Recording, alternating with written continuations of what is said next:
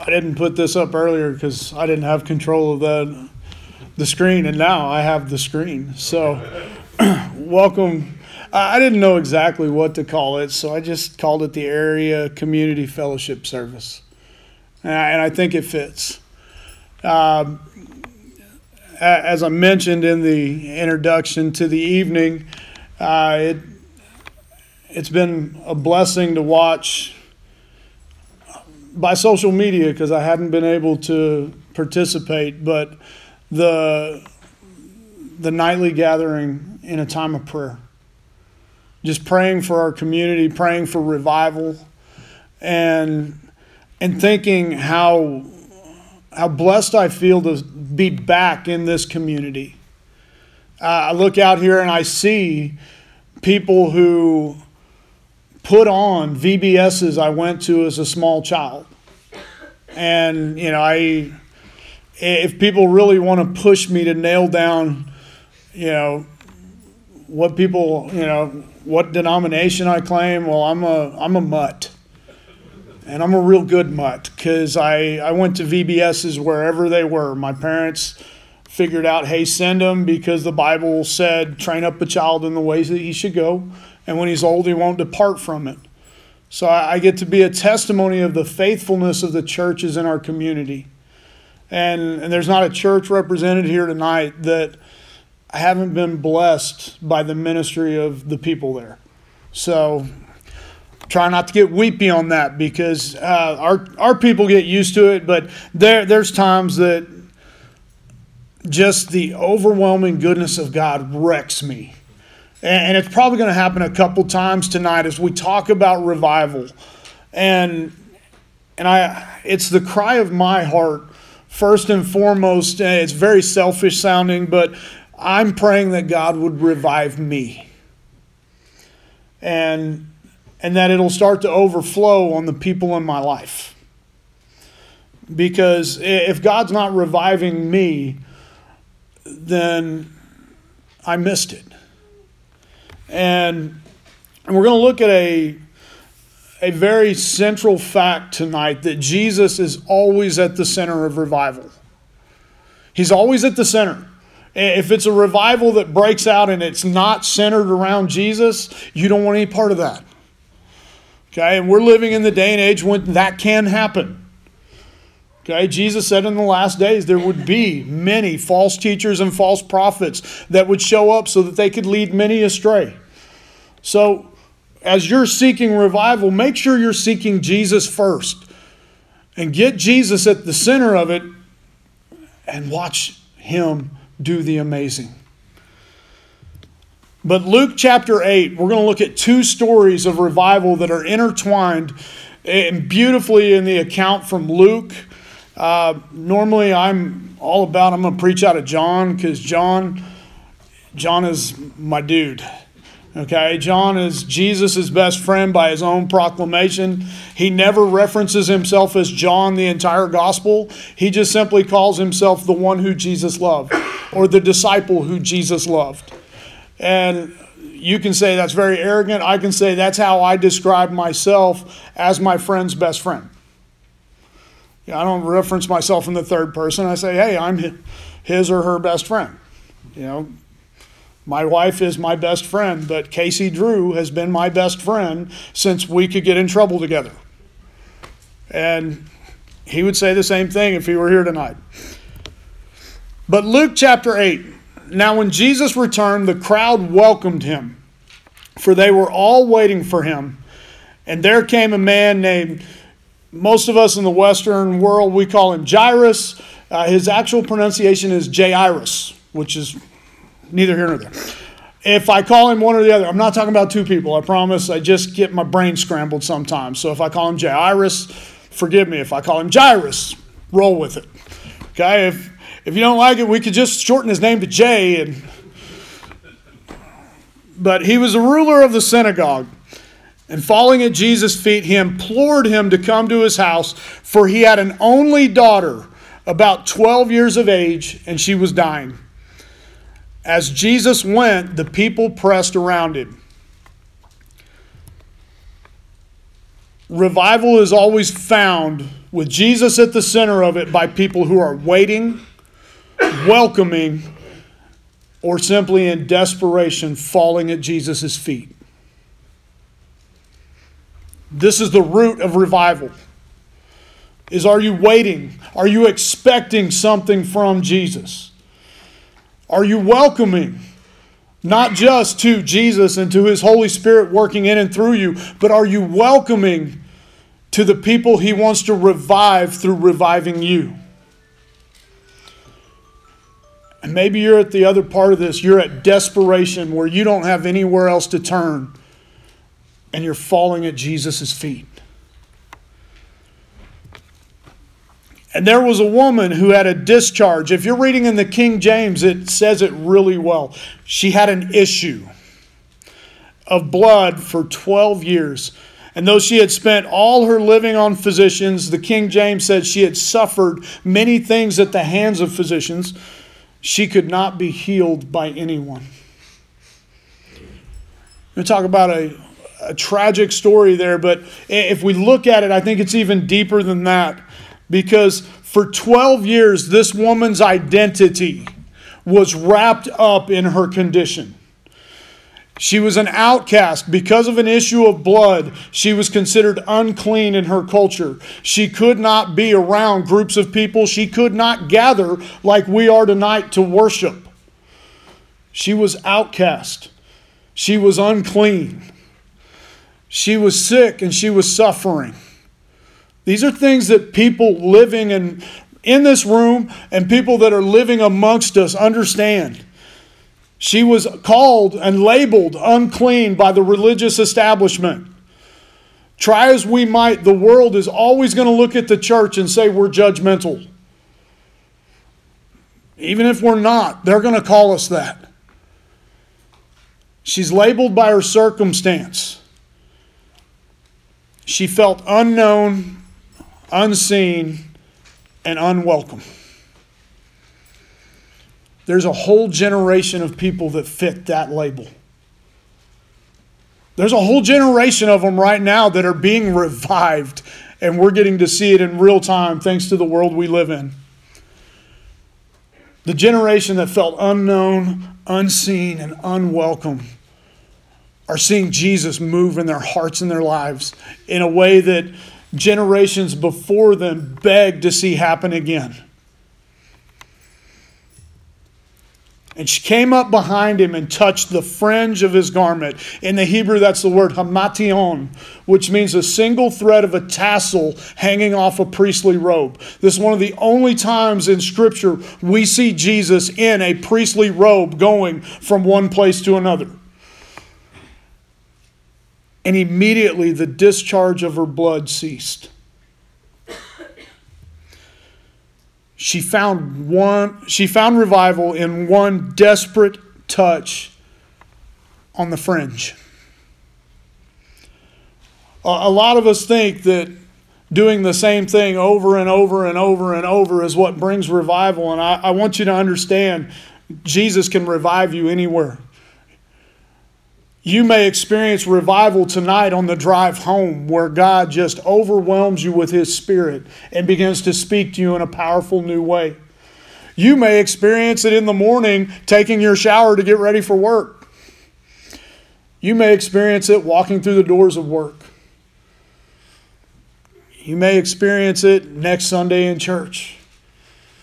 You may experience it in the grocery store we sometimes limit God's operating in our life to our schedule instead of opening our schedule to revival. Opening it to where, God, I'm desperate for you. I don't, I don't care where it is you reach out to me in revival. I want you to meet me there.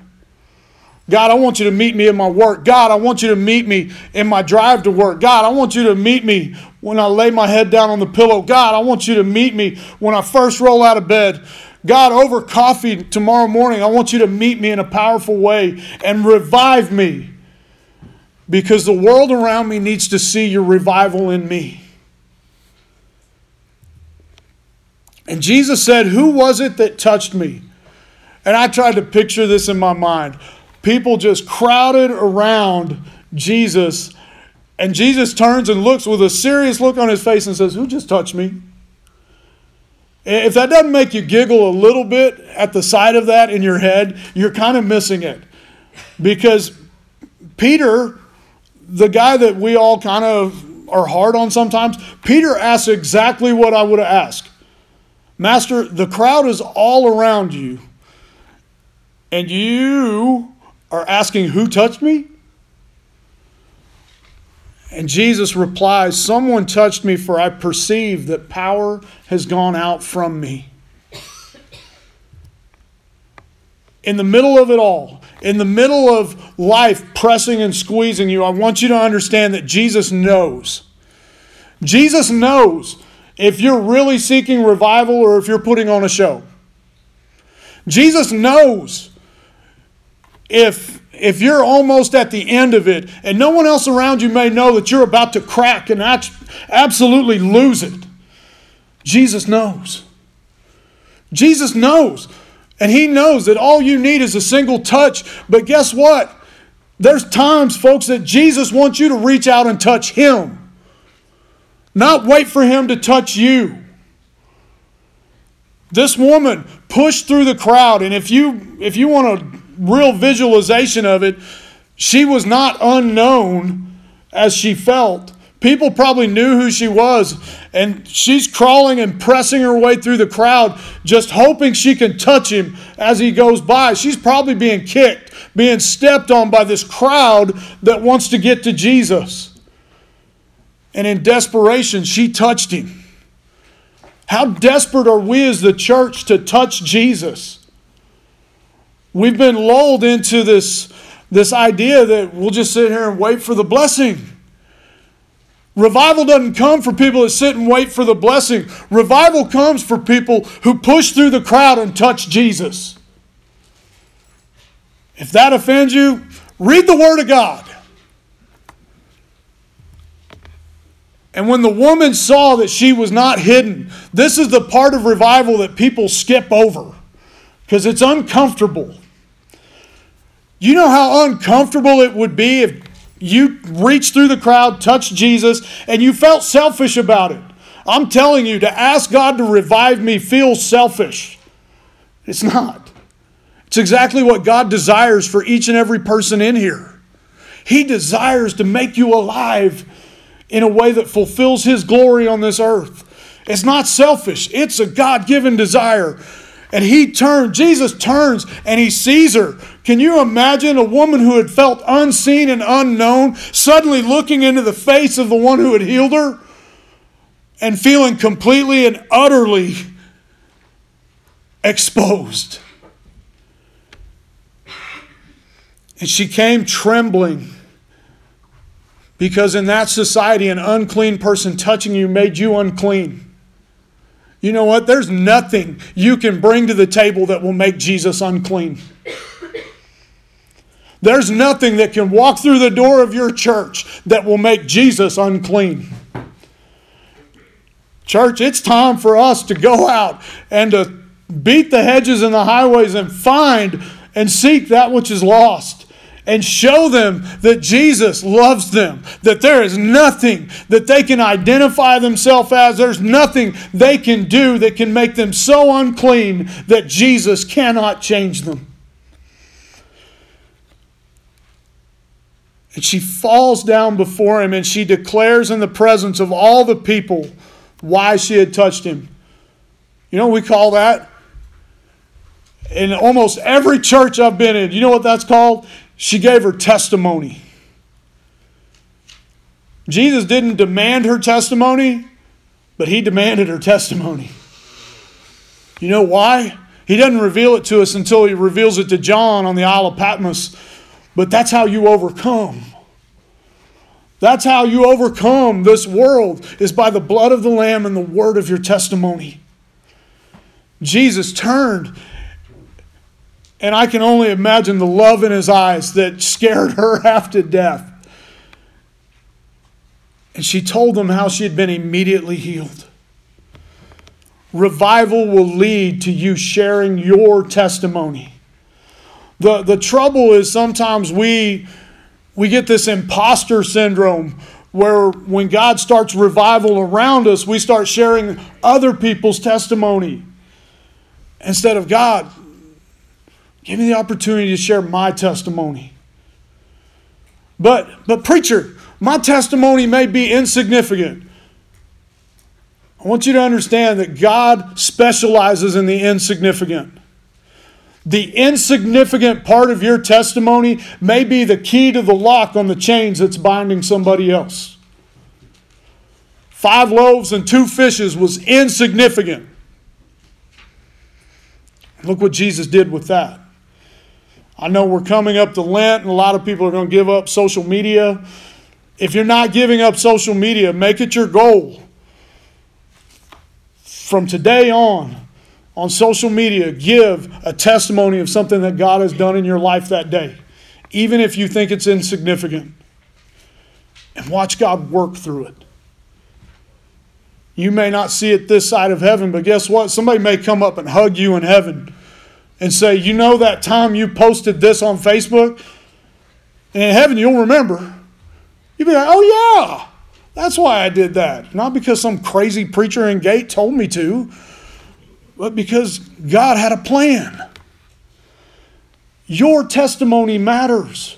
Your testimony can unlock revival in somebody else. And he said to her, Daughter, your faith has made you well. Go in peace. Beautiful thing about revival when Jesus comes to revive you, he will always speak to your identity as he sees you. He didn't speak to the identity that she had claimed for herself as unclean, as unknown, as unloved, as a woman with issues. What did he call her? Daughter. Daughter.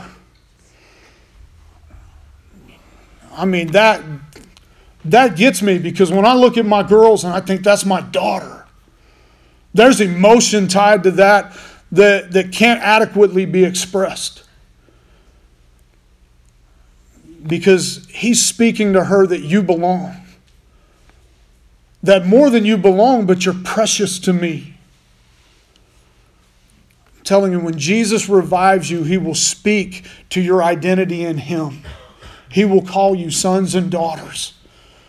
And you'll begin to understand that, that verse that Paul wrote about the spirit of adoption that makes us call Jesus as dad our dad. Abba, Father, Papa, Daddy. And while he was still speaking, someone from the ruler's house came and said, Your daughter is dead. Don't you love their compassion? Your daughter is dead. Do not trouble the teacher anymore. But Jesus, on hearing this, answered him and said, Do not fear, only believe, and she will be well. In the midst of revival, there will always be naysayers. There's always going to be people saying, nah, God's not really doing that. That's just people getting excited and getting emotional. God's not really doing that. That, that's not the way that We've always done it. Ouch. I won't keep going down that path. That, that won't be nice. I'm going to be nice. But the naysayers don't have the final say. Jesus has the final say. He had it on Calvary when he said, It is finished. He was the living embodiment of his Father who knows when to say it's enough. It is finished. If he steps into your life and says, that struggle that you've had, it is finished. It's finished. If he steps in and says, that's not your identity, you're not a sinner, you're, you're not lost in your sin, you're my son, guess what? You are who he says you are. How are you going to know that? I'll tell you very simply. Every pastor in the room will get excited. It's in the Bible absolutely tells you what God says about you. We don't have the hours for me to break it down for you because you can ask my church folk. I am very wordy. Notice I didn't say nerdy, I'm wordy, but I am a nerd. I do tend to break things down on the nerdy side. And when he came to the house, he allowed no one to enter with him except Peter, John, James, and the father and mother of the child. And all were weeping and mourning for her. But he said, Do not weep, for she is not dead, but sleeping. And they laughed at him, knowing she was dead. I want you to understand, not everyone in the church is going to get excited about revival. That's a, a true statement. That's not a judgmental statement. That is a true statement. Not everyone will get excited about revival. And that's okay. Because maybe they're in a place that God has put them that they're not ready for that. Sometimes we get all judgy with each other too, church.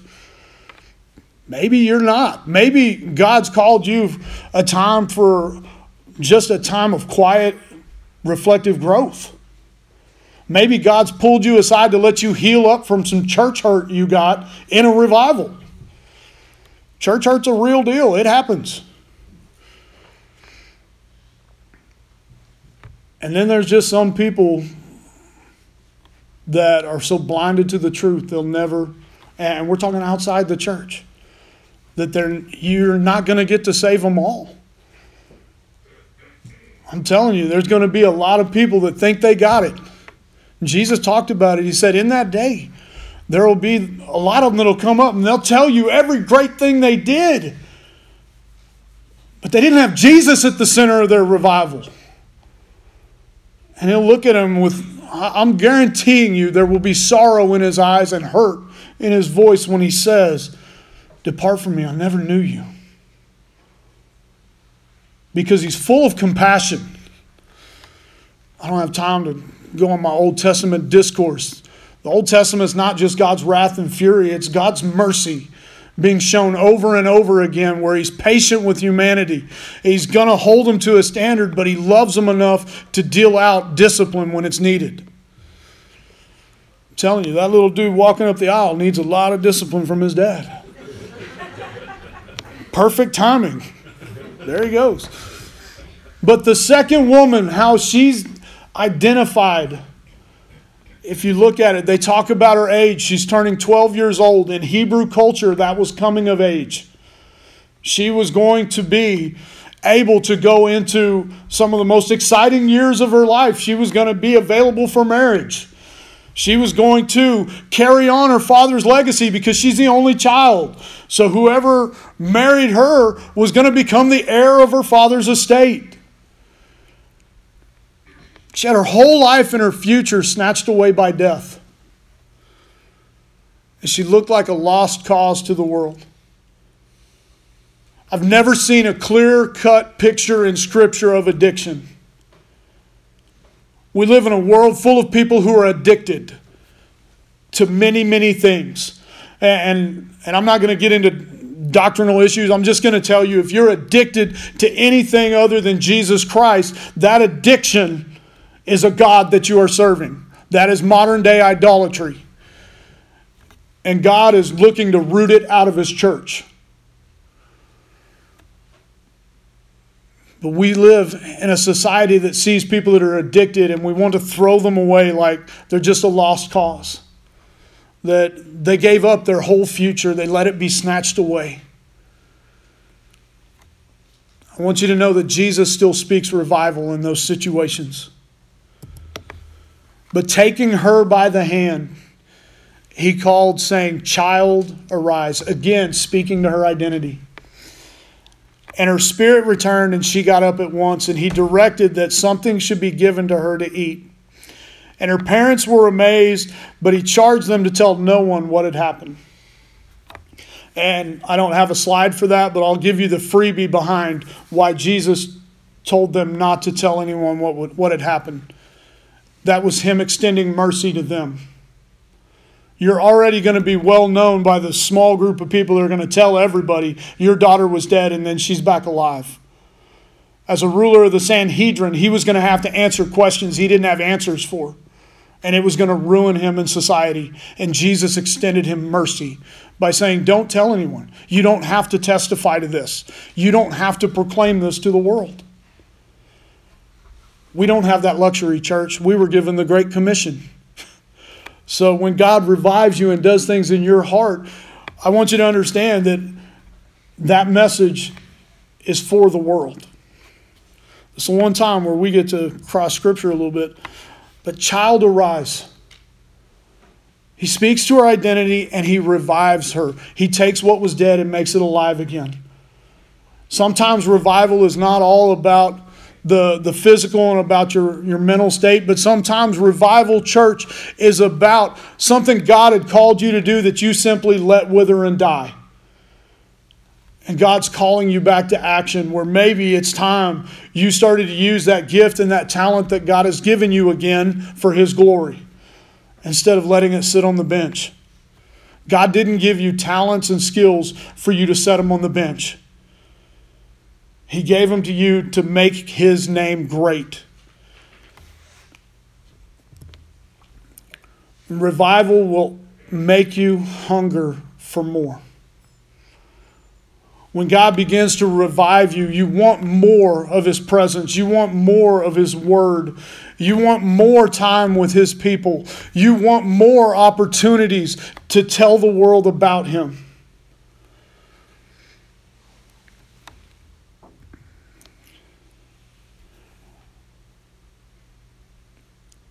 It's kind of one of those places where you just want to leave it in a dead hang for a long time. Because if we keep saying the word hunger, I'm going to have a different crowd on my hands because we all smell the food.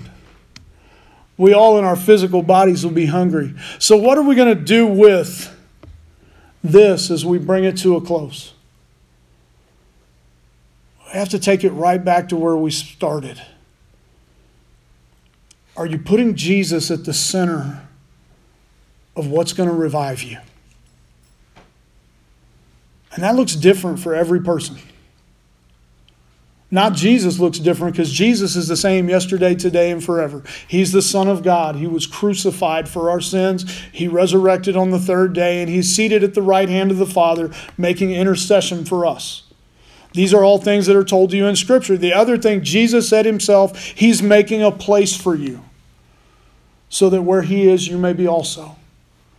Very comforting words. He said it for us to comfort each other with those words. So here's the thing I want Jesus to have to make more rooms. That's the cry of my heart. As a minister of the gospel, I want Jesus to have to make more rooms because I shared him with more people. Because he's worth sharing. He can take the dead and make it alive. He can take what the world is throwing away and calling worthless and completely transform it and change the identity of it to where it's the most treasured piece of, of God's creation again, or it's the masterpiece that God put on this earth to bear his image. When we look at people, do we look at what they do and what they say and, and decide, ah, that's too much for Jesus? Or do we look at them and what they do and what they say and, and genuinely have a heart for revival say, God, teach me to love them? Teach me to serve them. Teach me to give to them.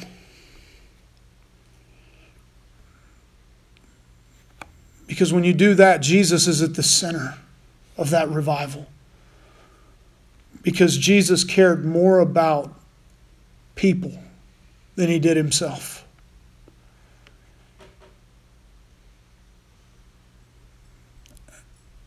And when you care more about people than you care about yourself, that's when Jesus will work through you. In a spirit of revival, the world will not recognize, but they'll want it. And then you get to make the introduction and just watch him work. You get to go pray for people like the, the Bible talks about. You'll lay hands on them and they will recover. Man, I want to I want to be part of the church of our community that's seeing the dead come to life.